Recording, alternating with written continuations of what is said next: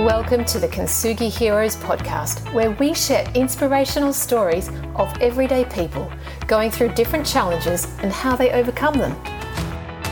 Please be aware that the story you're about to hear may have moments of deeply felt emotions and personal experiences. If anything you hear has a triggering effect, please reach out to someone who can help keep you safe. If you love this conversation, please like and share it with your friends so we can continue to share more inspiration and hope to as many people as possible. Now, listen up for our next hero's story.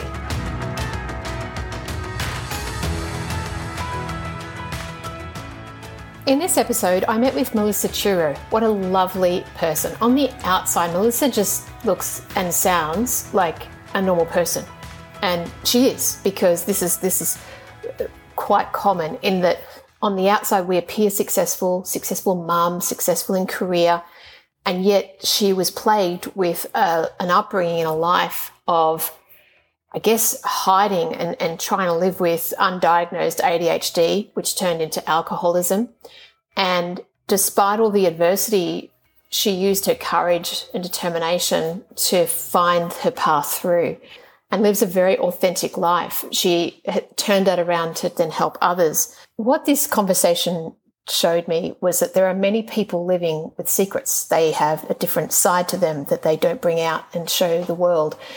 And Melissa showed me and has proven how you can integrate those together and become whole again. And that was the most beautiful takeaway of this conversation. So yes, enjoy this conversation with Melissa Chureau. Well, here we are. It's another episode of Kintsugi Heroes and I'm with Melissa Chureau. Hello, Melissa, and thank you for joining me today. Hello. It's very nice to be here. Thank you for having me. You're welcome. And uh, thank you for coming to share your story. Uh, I'm I'm always in awe of and humbled by the people that show up and, and who've chosen to share their stories, and it, it's just a, a beautiful thing. So, thank you for being here.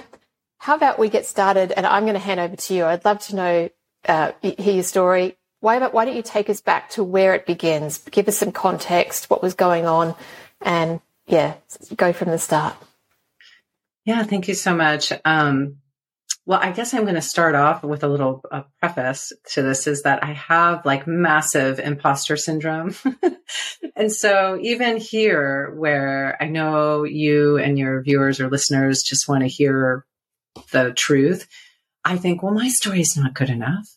I'm not adverse enough. I didn't experience enough pain or trauma to be inspirational. And so uh, I just have all that going on in my head. So um, I just thought I'd get that out there. And I'm sure there's probably somebody out there who can relate a little bit. Um, usually imposterism, usually imposterism shows up for me, you know, in the context of like something professional, like, or, you know, where I'm, I'm, I'm having to perform or compete or something like that. And I think, oh, they're going to find out I'm not really qualified or I'm not going to do anything. So it's funny, I guess, to show up to, you know, a podcast in which we're talking about, you know, overcoming adversity and like, I'm, I wasn't, it wasn't adverse enough, you know, like, so it's not enough. Uh, there wasn't enough pain, you know, I should have had more pain. Um, I should have had more adversity. So, there it is. Um, but yeah, for me, I mean, I don't know. I always feel like, and then I was born, you know, like starting off there. Um, but the truth is, is, you know, I was born like so many of us are into families that, you know, it's not all black and white, but it's not all great. Um, you know, I, I was born into a family with a lot of alcoholism.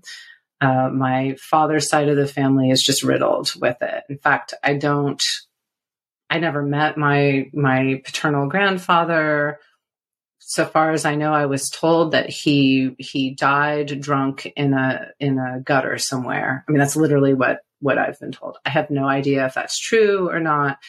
Um, and that's a little bit of the backdrop. And, you know, I, uh, at a very young age, I still don't quite know when, can't quite get the story facts right from family members, but um, my parents got divorced. There was some domestic violence. And so my parents got divorced when I was very young. And I was, um, at some point living with my grandparents, my maternal grandparents in Pennsylvania, which is a far away from Michigan, which is where my, my father's family lived.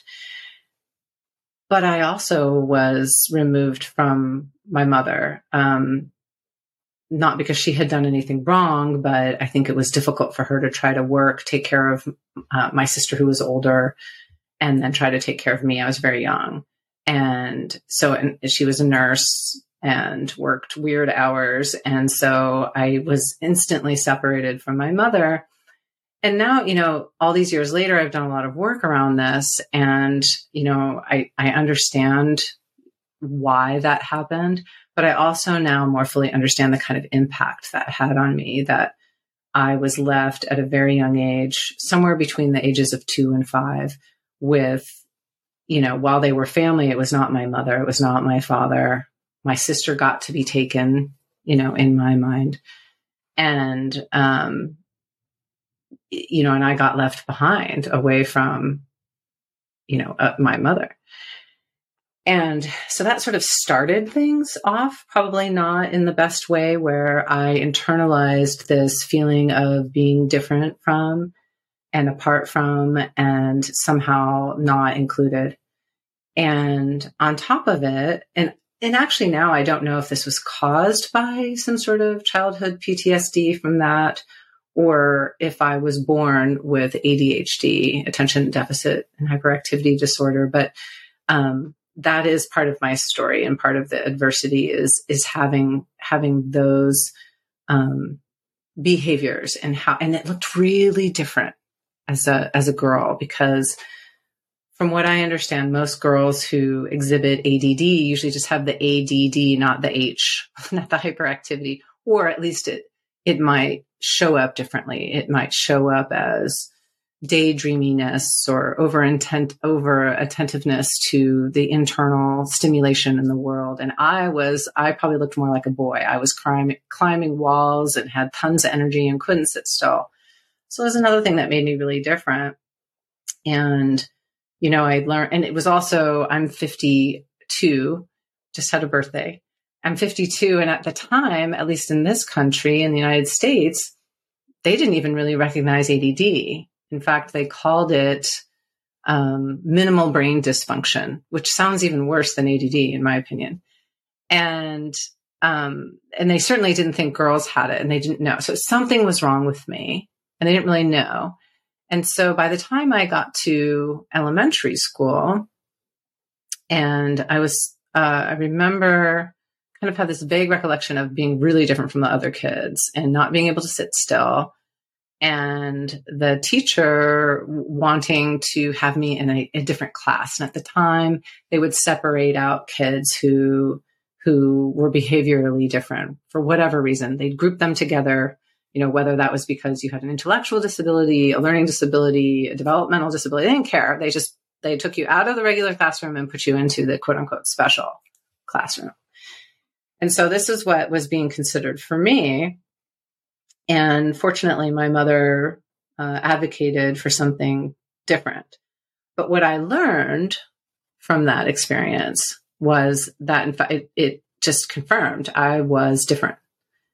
I wasn't the right kind of girl. Um, you know, I was climbing trees. I shouldn't be climbing trees. I couldn't sit still. I should be sitting still. I was super creative. I shouldn't be that way. I played with, you know, ants and uh, roly poly bugs. I shouldn't do that. And I needed to put up this mask and be somebody completely different. And God forbid I ever ask for any help from anybody. How old were you when this first started? Like when you first became aware of of this being different and yeah. Um, I think it was probably in the first or second grade, which translates to about you know, um, what is that like six six years old, seven years mm. old, and I was add on top of it, my mother had me um, join school earlier than most kids, so I was a year younger than most kids. Um, so I already was emotionally more immature, just developmentally appropriately more immature than the other kids in my grade. And that, that certainly didn't help. And she did that for pragmatic reasons, I believe, you know, that that there was no childcare and or mm. she couldn't afford childcare, single parent, nurse, and so go to school. And I was very smart. I already read. I, you know, had done all these things. It's just I learned differently and I had a different nervous system than other people did. And they just didn't understand that. And so, yeah, I was very young. And I remember, oh gosh, so many times getting sent out into the hall because, you know, I couldn't, I couldn't regulate the same way that other kids could regulate. Uh, even though I tried desperately and I tried really hard, like I said, because I learned I had to put up this mask, you know, and I, I don't think I was cognizant that that's what I was doing, but that's what I learned how to do. And this continued on. And, you know, I sort of suffered through, I never got any educational help. You know, I'm so grateful that that is different for kids now. Um, I never asked for help. I never got it. I always felt like I had no idea what was happening.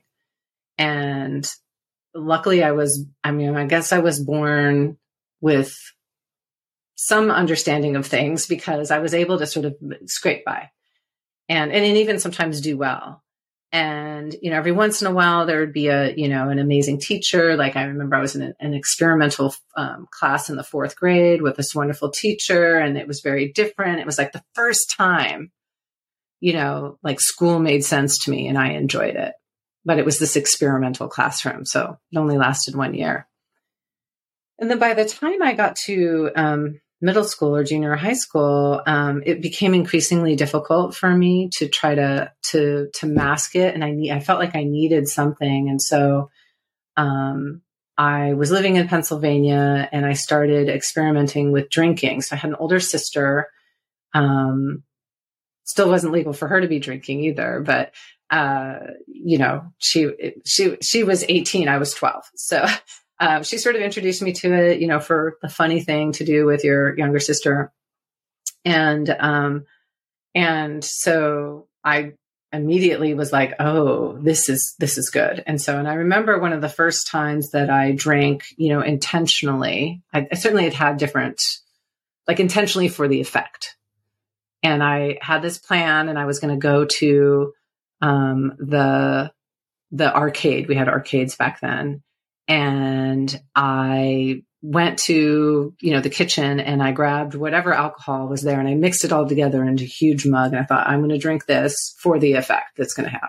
And it was god awful tasting. I choked it down and I was like, yes, this is it. I felt like what I imagined, what everybody else felt like normally. And went to the arcade and suddenly instead of being the awkward, uh, you know, my name's Melissa, but my nickname was Missy at the time. And I think my mo- my mother even called me miscellaneous Missy. You know, I had, I just, I would fall up the stairs, not down the stairs. I mean, I just, you know, I was, I was, I, I forget that character from the, the Peanuts, but it was the uh, character who has like all the dust swirling around him. That's who I was. And so for the first time, I didn't feel that way. And I thought, well, this must be the answer. Um, and then things started, you know, life was sort of shaking out a little bit and kind of working out. And I did have a set of friends. And then my mother said, We're going to move 3,000 miles away. Sorry. Um, and I was devastated. This was in middle school, so like around the age of 12. So very, you know, developmentally very challenging to move 3,000 miles away from any semblance of anything. And so we moved in the middle of the school year to um, a place called uh, Mill Valley, California, which in the 80s, you know, in the 60s, it had been sort of this like awesome place where Jerry Garcia from the Grateful Dead and, you know, all these people were. And that's what my mother was attracted to. And so we moved there, but it was all, by that point in the 80s, a very like wealthy place. We were very not wealthy. We lived in a tiny little apartment. Um, you know, my mother probably thought she was doing the right thing. Um, and I was devastated. Everything that was even, sl- I was sort of kind of getting a foothold. Yeah, I was experimenting with drinking, but I had a few friends. I played lacrosse, I was sort of getting a foothold on life. And I felt like the rug was pulled out from underneath me. And you know, this is back before there was the internet. We didn't even like you had to get special permission to call someone because it was a long distance phone call. And it costs a lot of money. So I just was, you know, absolutely devastated and I rebelled. And I, uh, you know, moved to, to Mill Valley, California, and I started acting out like crazy. You know, I would hi- hitchhike for the sake of hitchhiking, just to go somewhere different with somebody. I would go to parties with older people and drink crazy. And this was not that unusual. It sounds like it was, but it, there were plenty of people who were doing just what I was doing. And, you know, I remember, um, you know, driving with people on Highway One, which is this sketchy, very t- turny highway down to the beach uh, you know, drunk. And that we didn't die is kind of a miracle. But this is how, you know, life was. Um, I engaged in all sorts of behavior that, you know, I, I think anyone would be, have regrets about. Um, and, you know, did really dangerous things. And it was this combination of rebellion and, you know, burgeoning alcoholism, uh, ADD untreated, everything untreated. And, uh, you know, and, and it just kept going on and on. And at some point, it was a really cool thing at the time for people to get sober, like young kids to get sober. And uh, I wasn't really interested in getting sober, but um, everybody was doing it and there was a cute guy. so I did this for a little bit and it was probably the best thing that ever happened to me, right? Was so what age were you around? Sorry, what? About 14, 15. Okay. So, I mean, truly at the time, I had enough of an alcohol problem that, that, you know, anyone clinically looking at me, had they known the truth, would have said, you ought to go to, to rehab. How did you um, get, how, how did you get it at that age? How did you get access to it? Yeah. I mean, you know, so Mill Valley, California was a really interesting place because as much as it was this crazy town where everybody, you know, people's parents were never around, whether they were working or they were off traveling or playing music. I don't know. I mean, you know, it was, it was, it was a crazy, crazy place. And, um, but so we all kind of like, I mean, in some ways it was like Lord of the Flies. We were all just sort of like these, this like, parentless people left to do our own crazy stuff. And, and so, but we also like kind of took care of each other. So I remember, like I said, it was like somehow cool for people to get sober. And there was, um, there, I, oh, I know what it was. I was, I was, start, I started dating a guy who was sober he was older than me and there was a very um, interesting um, like group like a young person's group. And so he took me to like one of the dances or something. And i ended up you know as i was doing crazy stuff ended up being infatuated with a different guy broke it off with that guy and started dating this guy. And you know and, and we were all in this aa crew this alcoholics anonymous crew this 12 step crew and we even got special privileges at school like we could get each other out of class and that kind of thing if we were having issues. And and it was kind of this magical time in so many ways to be you know finally part of some sort of tribe. And uh and that was amazing. And that lasted i was let's see that was from i guess i was in about the 10th grade. And then my mother said we're moving again. Um and so we moved from the San Francisco Bay Area down to Los Angeles. And I, you know, I just, the rug got pulled out from underneath me again. I tried for a little bit to, um, to stay sober and I went to some meetings down there, but it just wasn't the same. And I think I was looking for a way out and I found this gal, uh, who went to the AA meeting that I went to um, in Santa Monica, and she was like maybe a year or two older than me, and she just had her stuff together. You know, she like she looked so confident, and she had this job in downtown LA, and I thought that was really impressive. Right, you're like a high school student, and you know you also have this job in downtown LA. And I was like, that is so cool. And she's like, well, I can hook you up with this job, maybe get you a job. And I was like, this is amazing. And so I ended up uh, going with her to this job. And it all sounded like amazing. It was this nonprofit organization, and we were like our sole job uh, was to give away books to schools all across the United States that would help kids get off of drugs and alcohol. And I was like, sign me up. And they hired me. And I was like, this is amazing. Like, who hires this, like, you know, 15 year old uh, kid? I think at some point I turned 16 because I could drive. And, you know, I, I, it was amazing. Well, it turns out there's a reason why they hired me. And that is because they were Scientologists. And so, so Scientology, for those who might not know, is I'm just going to call it out. It's a cult. Uh, some people would call it a religion, but I'm going to call it a cult. And um, and the reason I call it a cult is because of how it behaves. You know, it's every you have to be hundred percent buy-in, or you know, there's something wrong or bad with you, and they do everything to try to get your buy-in. And so this was an offshoot. This was a nonprofit run by um, the Church of Scientology and you know so they started to to reel me into the, the church of scientology and i was still not drinking but by that time i had met a guy at the actual job the like the the job i really got on my own which was um, i was a bookkeeper for a uh, a boat hull scraper so we lived near the the marina and he scraped barnacles off of boats and he needed a bookkeeper. So that's what I did part time. And that's probably all I was qualified to do.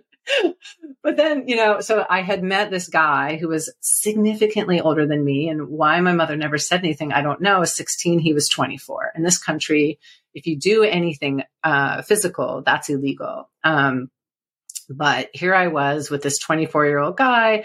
I'm working for the Church of Scientology. I don't necessarily think of it that way, but that's what's happening.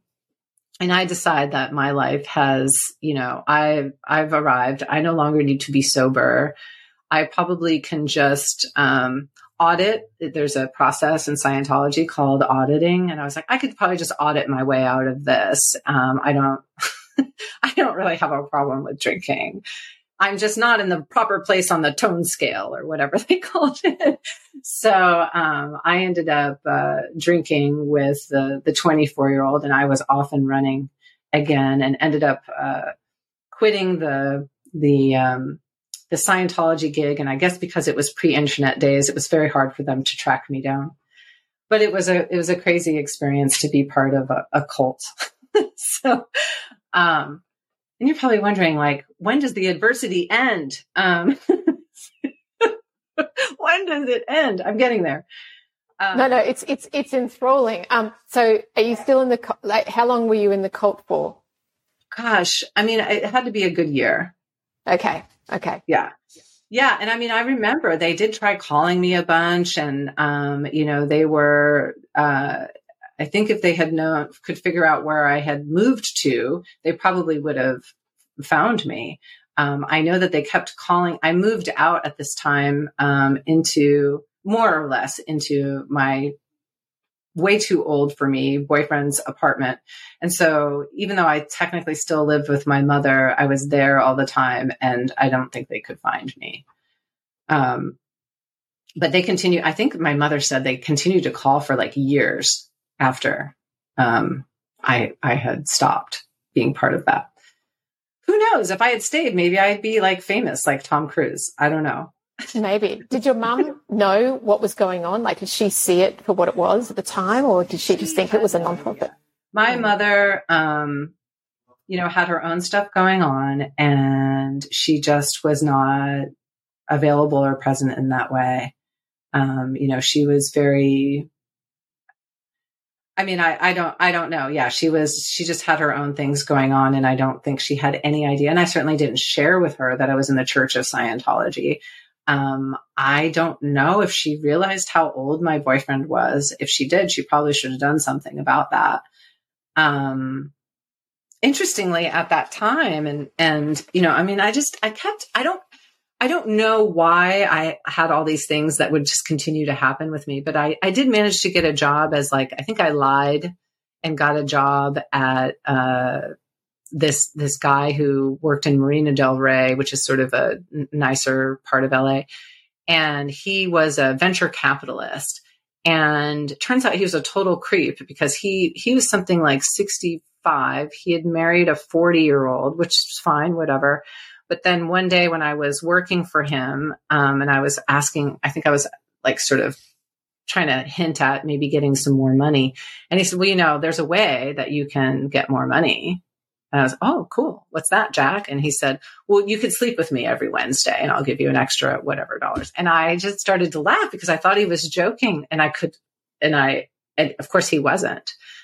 Um, and and uh, you know somehow I continued to work there, and it's just like I I I don't, I don't know what. I, and he had tried to convince me that this is just how women got ahead, and I didn't buy it. I certainly didn't sleep with him, and eventually, uh, when the 24 year old said, "Why don't we move to Hawaii?" I said, "Sure," and you know, so so. Uh, we we moved to Hawaii, and I, I guess I was like 17 by then. School was over for me, and I, uh, I moved with this guy and um, the gal who had gotten me the Scientology job, who she was also out of the Scientology job, and we moved to Hawaii.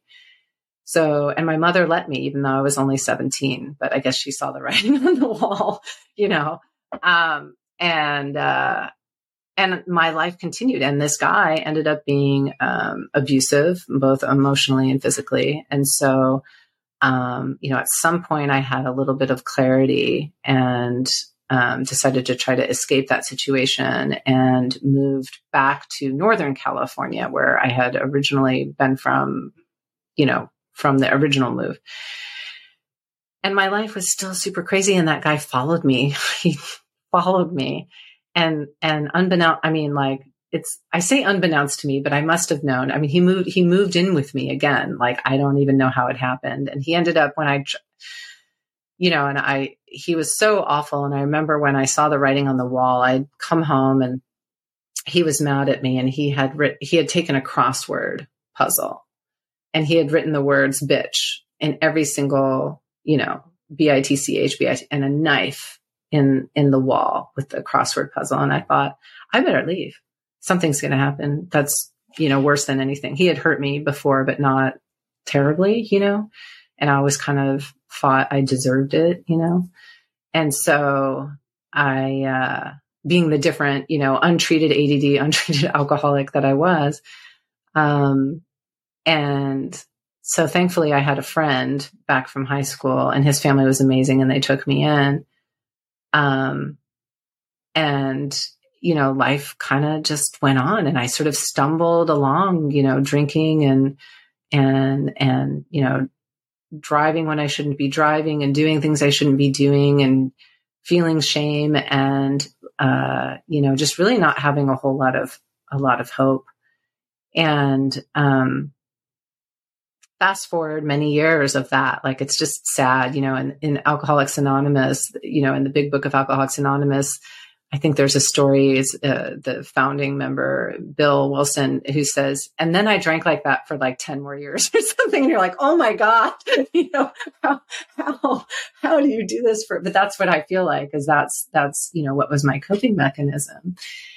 Um, and so many, many years later, you know, I remembered, uh, when life just, you know, I had, I mean, the thing is, is that amazing things will still happen. You know, I, at that time, I still met my husband who I'm still married to, you know, 27 years later. And, you know, amazing things will still happen. But, um, you know, my internal life was, was just awful. And so, you know, I somehow like made it, I don't even know how, like somehow stumbled through community college and, and I ended up going to Berkeley. Like, I, it, it's crazy. Like I had this crazy life, well, like this double life. And they do talk about that in AA, like Dr. Jekyll and Mr. Hyde. And that's very much how I felt all of the time that, you know, I was these two people, the person who had it together and then this crazy person. And, you know, at, at some point, because I had remembered my prior experience with AA, I was like, I have to get sober again. Um, and I did. And so, um, by that time, I had moved to Portland, Oregon, had started law school, and which was just ridiculously difficult uh, thing to do while drinking. just, you know, I remember being as hungover as anybody could be, trying to ride my bicycle up what they called Cemetery Hill. So I had to ride my bike through the cemetery to get to school with like 50 pounds of law books on my back. And I thought, there, this, this just cannot be like the way life should be. And uh, so I got sober, or I hope what was the last time in uh, March of 2020 of 2000, and uh, when I was in my first year of law school, and I didn't even tell my husband. I didn't want anyone to know. I didn't want to blow it. I didn't want anyone to have expectations. I didn't want, you know, to show yet again that I couldn't, you know, do this thing called life. And um, so I, I, didn't tell him, you know, I think for like a month. And then I was like, oh, I got to tell him now. And then I didn't know how to tell him. So I didn't tell him for like six months. I mean, he knew clearly I was different and I wasn't drinking. And, um, and I finally did. And, um, you know, and I started really working the program as they talk about during uh, law school. But I still had this thing, and it was amazing, right? Like all of a sudden, it was like every window was open, every door was open, and the air was let in in so many ways. Um, just doing that. But I still had this thing called ADD, and I still was masking a really big part of myself and very much felt like an imposter and still wouldn't ask for help. And, you know, just I managed to make my way through law school, pass the bar exam, become a lawyer, but still always felt like that Dr. Jekyll and Mr. Hyde person. There was this lawyer person who seemingly had it together. And then there was this other person who, you know, even though I wasn't drinking and I wasn't lying and I wasn't doing crazy things, I didn't think like other people. It took me longer to do things. I forgot things. I felt very different. And I didn't want to tell anyone and I didn't want to ask for help. And the law, at least in this country, exacerbates that. Um, the whole culture of law is that, you know, people exploit your mistakes. That's what we're trained to do. Find where somebody else is wrong, exploit it, make sure they know. The judge knows, everybody knows. If it's a big case, it's in the paper. And so you really don't want to be saying that you're somehow weak or different. And I thought mistakenly that if I told people that one, I was in recovery for, you know, alcoholism or, and or two, that I had ADD and maybe thought a little bit differently than other people, that that would be the end of it. I was certain of it. Absolutely certain. So I just continued to hide who I was. But the more I hid who I was, the more divided I felt and the more like separate. And I, I felt like I was living these separate lives. And at one point, you know, my, my husband kind of called me on it and was like, like, I don't even know who you are. And it was really putting our marriage in a lot of um, difficulty. I think I don't, I don't think I was conscious of it, but I think it was putting my sobriety um, at risk. And it was like, I've got to either like integrate my life and be who I really am, or I don't know what's going to happen. And so, I mean, it really got to that, that tipping point. And, you know, and I thought, well, I don't, and I was terrified, you know, from the trauma of being a kid who was left, even for, for good reason, you know, left behind, um, the kid who had to hide who she really was, the kid who drank and then had to hide what I had done, you know, to the adult who had done the same thing to the, you know, adult who, and I just thought, I, I can't tell people who I am, who I am. And, you know, my husband and I fortunately survived that. And I was able, I think I had to take this in stages. You know, I had to, um, it wasn't like I had this epiphany of I have to be integrated and then I just did that overnight. you know, it was a probably, I'm thinking, a decade long process where, you know, and I mean, I was already uh, like working the 12 steps. I was meditating. I had a spiritual practice. So it's not like I didn't have those things. But even with all of those things, I just couldn't, I couldn't cross that line and, and let people know who I really was. And, and I'm not saying that people should shout from the rooftops, you know, what their problems are, who they are, but there ought to be some authenticity, right? And it, it ought to be integrated in some way. And so the first stage was, um, you know, integrate. And by that time, I, we'd had a child who was very young, and um, you know, I was like, I don't, I don't, I don't want to model this for my daughter, right? Like, and and I don't want to be this for me. And so the first stage was integrating who I really am in my home life, in my marriage, in my relationship with my daughter. And so starting to like actually tell the truth, not that I was lying, but like actually offer up, well, hey, I don't feel really good about that. Or gosh, I feel like insecure about this. Or, you know, my brain doesn't work the same way. I don't know. Um, and even just saying, I don't know was like one of the most empowering things uh, I could do. Or I need help. And integrating that, integrating, you know, my, my sobriety and that life, um, into my marriage because it, I had just kept it separate. It was like, here's my marriage on the one side of things. And then here's what I do in AA. Here's my spiritual life. Here's my marriage. And it was like, no, that, and the marriage wasn't going to survive that. And so the first step was integrating, um, and really letting my husband in. And thankfully he wanted in and he was really so supportive and so helpful and helping to, to integrate and then integrating with my daughter. And then the next area that was probably the most challenging, um, and maybe still is, is work. So my professional life and trying to like integrate you know, who I was. And it kind of came to same thing, like a, a, tipping point where something had happened at work. And I was sort of being called. I always felt like somebody was accusing me of lying, even though I wasn't. And, you know, I have all this integrity now. And I just remember being baffled. And, and then what I finally understood is that people saw me really differently than what I saw myself as and how I thought I was being. And it turned out by having that mask and not letting people like really know who I was, not again, like I said, I don't have to tell people I'm in recovery or I have ADD, but by putting that mask, I had this like edge to me, this really sharp edge. And, and so that's what would bump up against people, whether it was at home or in the workplace or out there in the world. It's this really, really sharp edge.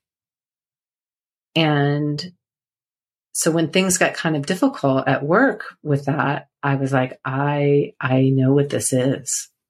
This is the, the ADD and, you know, the ism and, and like not being who I really am. And so then came the work of integrating, you know, myself at work. And I'm still a lawyer.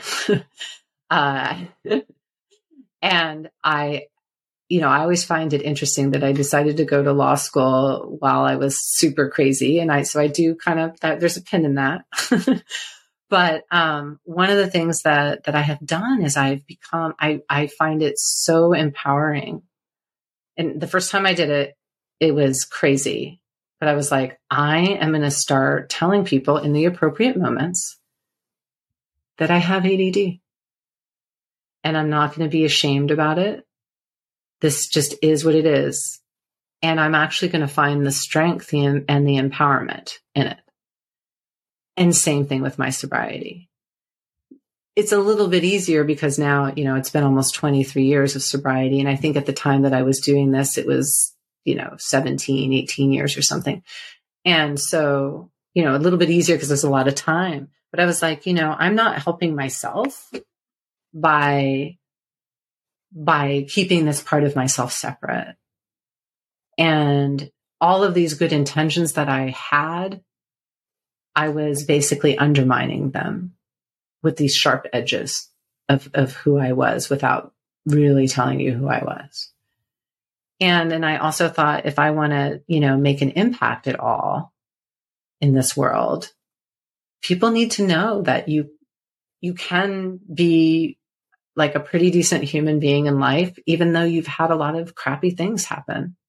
And even though you've done a lot of crappy things and even though you're wired differently than other people, you can still have a full and amazing, loving, successful life. And I was like, well, if I hide that, like what good is that doing?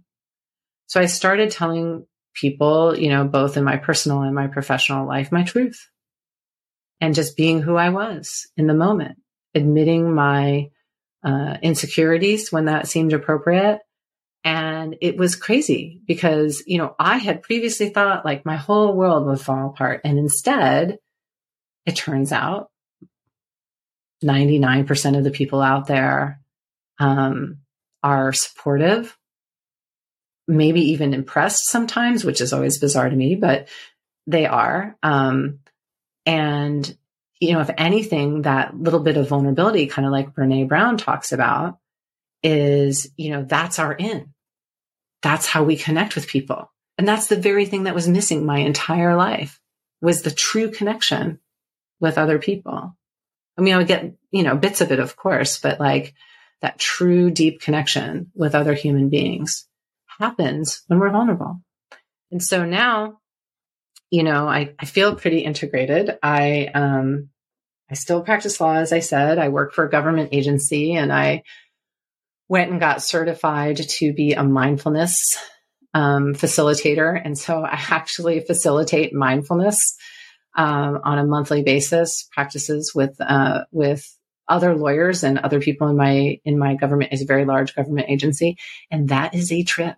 The first time I did that, I I will fully admit I was so nervous because it was like I am showing up exactly who I am in every way.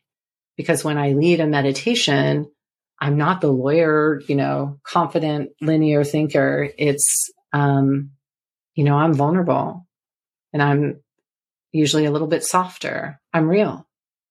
And so it's like all these people are going to know this. And it was okay. In fact, it was beautiful. You know, the first time I did it, it's like, I don't, I, I don't remember if I cried, but I know I have at some point, like in gratitude that I get to be like, like I get to do this. This is crazy. And um, I've led uh, educational programs where lawyers are required to do you know educational programs every year and i've led hundreds of people uh, through mindfulness practices and have also co-presented on imposterism and like what's that? And i tell people exactly my truth uh, whether they're law students or lawyers or judges.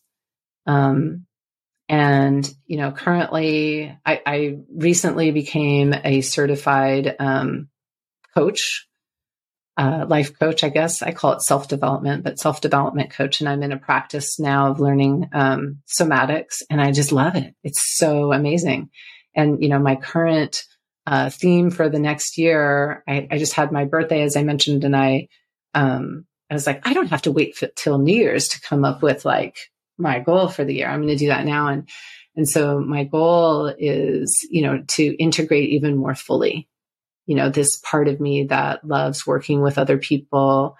Um, you know, I, I sort of have the, the side hustle, if you will, of, of doing podcasts and exploring mindfulness and purpose and all this wonderful stuff. And, um, and then coaching people, you know, who want to be coached. Um, you know, outside of the regular workday and, and just in, in, so my my goal for this year is sort of integrating like all like how can I bring more of that part of myself into my day job.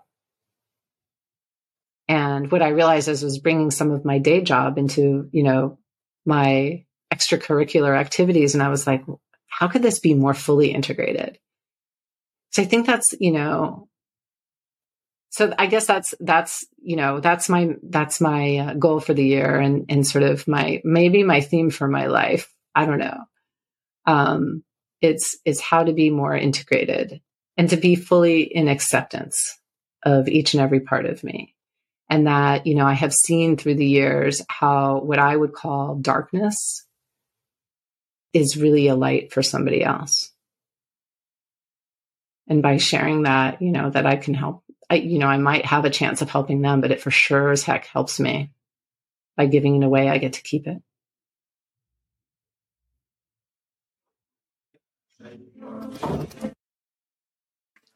Wow. Um, my head's kind of spinning with everything that you've just shared. And there's just so much vulnerability, like you said, but so much power in that integration. And, and I'm sure there's, you know, there could be hours of conversation and, and, and yeah. you know, peeling back around this. Um, what a beautiful life mission, right? To be fully integrated if, if, if one could actually achieve that. Um, I've got a question about coming through that. So there's obviously that pivot point where you chose to be more integrated and show up more fully in all aspects of your, yourself. Did you have someone to help you or to be a mentor or a guide? Mm. Yeah, I would say that I had many, really. Um, you know, I, uh, so in, in 12 step, um, it's fairly common practice to have what's called a sponsor. So that's basically a mentor, right? who somebody who has been through the the 12 steps and maybe some adversity themselves um, and so I, I I have a sponsor. I am a sponsor. I have a sponsor, and it's this beautiful um, you know, relationship where I can really, and it just so happens she also is a lawyer. So that was helpful to have that commonality. And she really understood that. And interestingly, she went from being, you know, a lawyer to a very different, um, posi- like a di- different type of job as like a spiritual counselor, which makes so much sense. Um, and, you know, certainly, you know, other people who are in the program have been, uh, there for me and I for them. But I mean, definitely did not do it alone. Um, I I have therapists. I have a coach. Um, I have friends that you know, yeah, there's no way I could have done any of this without them and my family's support. And, you know, I mean, people who don't even know they're your mentor or your mentor, if that makes any sense. Like, you know, way back when I when I, I kind of skipped over one little part. I got sober for a second time. This is my third time. I kind of skipped over this the the, second time when I was in uh, the Bay Area and had, gotten sober for a couple of years, and I was introduced to um, meditation as a concept. And there's this beautiful place called Spirit Rock Meditation Center. It's kind of world renowned. And Jack Kornfield, who's very well known in that world, is one of the teachers there. I didn't know any of that. I just like somebody was like, my sponsor at the time was like, we should go out to Spirit Rock Meditation Center. I was like, okay, you know. So I go and like blown away. And I, um, that was when I started meditating. And so I feel like I've had, you know, meditation mentors since that time. Um, that was, you know, 25, six, seven years ago. Um, and, you know, like I mean, I've met Jack Kornfield, I've talked to him, but I doubt he would have any idea who I am. But I consider him a mentor because, you know, I, I went to Monday night Dharma talks and, you know, still will listen to him, take classes from, from him online. Um, there's a guy out of Toronto. Again, he has no idea who I am. Um, Jeff Warren, he's an amazing meditation teacher. He's on the Calm app and he's just, he's got uh, OCD, ADD, and a whole host of problems. So he's an amazing teacher for people like me. Um, you know, so these are people that like they don't even know that they're my mentor, but they are. But definitely the ones that are close to me too. Um, you know, my my sponsor who who has guided me through the steps, and you know, she about ten years ago started suggesting strongly that I go to Al Anon, which is a different 12 step program. It's for people who are, uh, who have family and or friends who suffer from alcoholism. And it's, to me, it's like black belt sobriety because, um, it's all about relationships. And so I started doing that in the last several years and that, you know, I, so she helps me with that as well. And certainly all of those, um, people are tremendously, tremendously helpful. Uh, it's so true that, well, from what I hear from all the conversations I have in my own life, you, you really can't go through life alone. And certainly coming out of adversity, it's you know, we need people to help us and we need mentors. We need people to, you know, shine a light and hold the hand out and, you know, create that space for us to, yeah, to come, to come through, don't we? Yeah. Yeah. I think, you know, I mean, if we, if we, we come into this world sort of alone, I guess, but, um, you know, we don't live in this world alone. And, you know, it's the connection with others. That's why we're human, right? It's that connection with other people. And so that's how, how we're able to do what we do, whether that's coming through adversity or, you know, being supported in something really amazing. Um, you know, we're all on the same team. Yeah. Yes, absolutely. We are. We're human. I love, I love the way you wrap that up. Um, I'm I'm so grateful for this. I just looked at the clock. My gosh, that's gone fast. Um, Melissa, thank you so much. Uh, one last question for you uh, as we go to wrap up. If someone is listening to this story who is going through anything that you, similar to what you've been through, sorry, I'm going to have to edit this last bit. Sorry about this background noise. Okay. I love it because it's the human thing that's happening. You have humans where you are in your space, and it's amazing. Maybe I won't edit this at all. Um, I do have humans in my space, yes, and I can't do anything about that noise, um, even though it's relaxing, right? Yeah. Okay, my question for you. If there's someone who's listening to this who can relate to any of what you've shared, especially the imposter syndrome, the ADHD, that, you know, the mask wearing, the split lives, Jekyll and Hyde. I mean, anything. Um, the alcoholism. Um, if, they're resonating, is there something you'd like to share with them now that might make mm. their situation feel a little bit less challenging? It's so hard because I know how real that narrative feels in the moment. Um, and it's so it, it seems trite to say like oh know that you're not alone and you know look for the look for the helpers and you know look for the hand that that is there. Because the truth is it feels very lonely when you're in that space and it does feel all encompassing. And i guess you know maybe in hearing a story like this or like somebody else's there might be that identification of like oh i'm not alone I'm I'm not in in this by myself. And I would definitely encourage anyone who's feeling that way to to reach out, you know, to someone and just make, you know, anyone that connection and I'm I can be that one. If you want to call me, if you want to email me, I'm here for you. Um I, I really am. And, you know, there are all sorts of groups that are out there. If one can, you know, that, that if one doesn't connect with you, you know, another one might. Uh, the truth is, we don't have to do this alone. And the more we do it with others, the more joy we have, the more hope we have, and the more connection we have. Thank you, Melissa. So, so true. And I'm really humbled that, that you've made that offer to people to connect with you. That's really gracious and, and heartwarming. Um, thank you. Thank you so much for sharing your story. And you said at the start, you don't know if you had enough pain. I think mm. you've had a lifetime of, of pain in different respects. And thank you for getting to this point to share your story with me and our audience today. Thank you. I'm very grateful for that. And I'm grateful for this opportunity. And I know how many amazing stories, and I can't wait to hear them all. Mm-hmm. Um, mm. And, you know, thank you for your presence and being you know, I don't know what people can see and what they can't see, but what I see is such an open and present human. And you made telling my story very easy. And I really appreciate that. Thank you.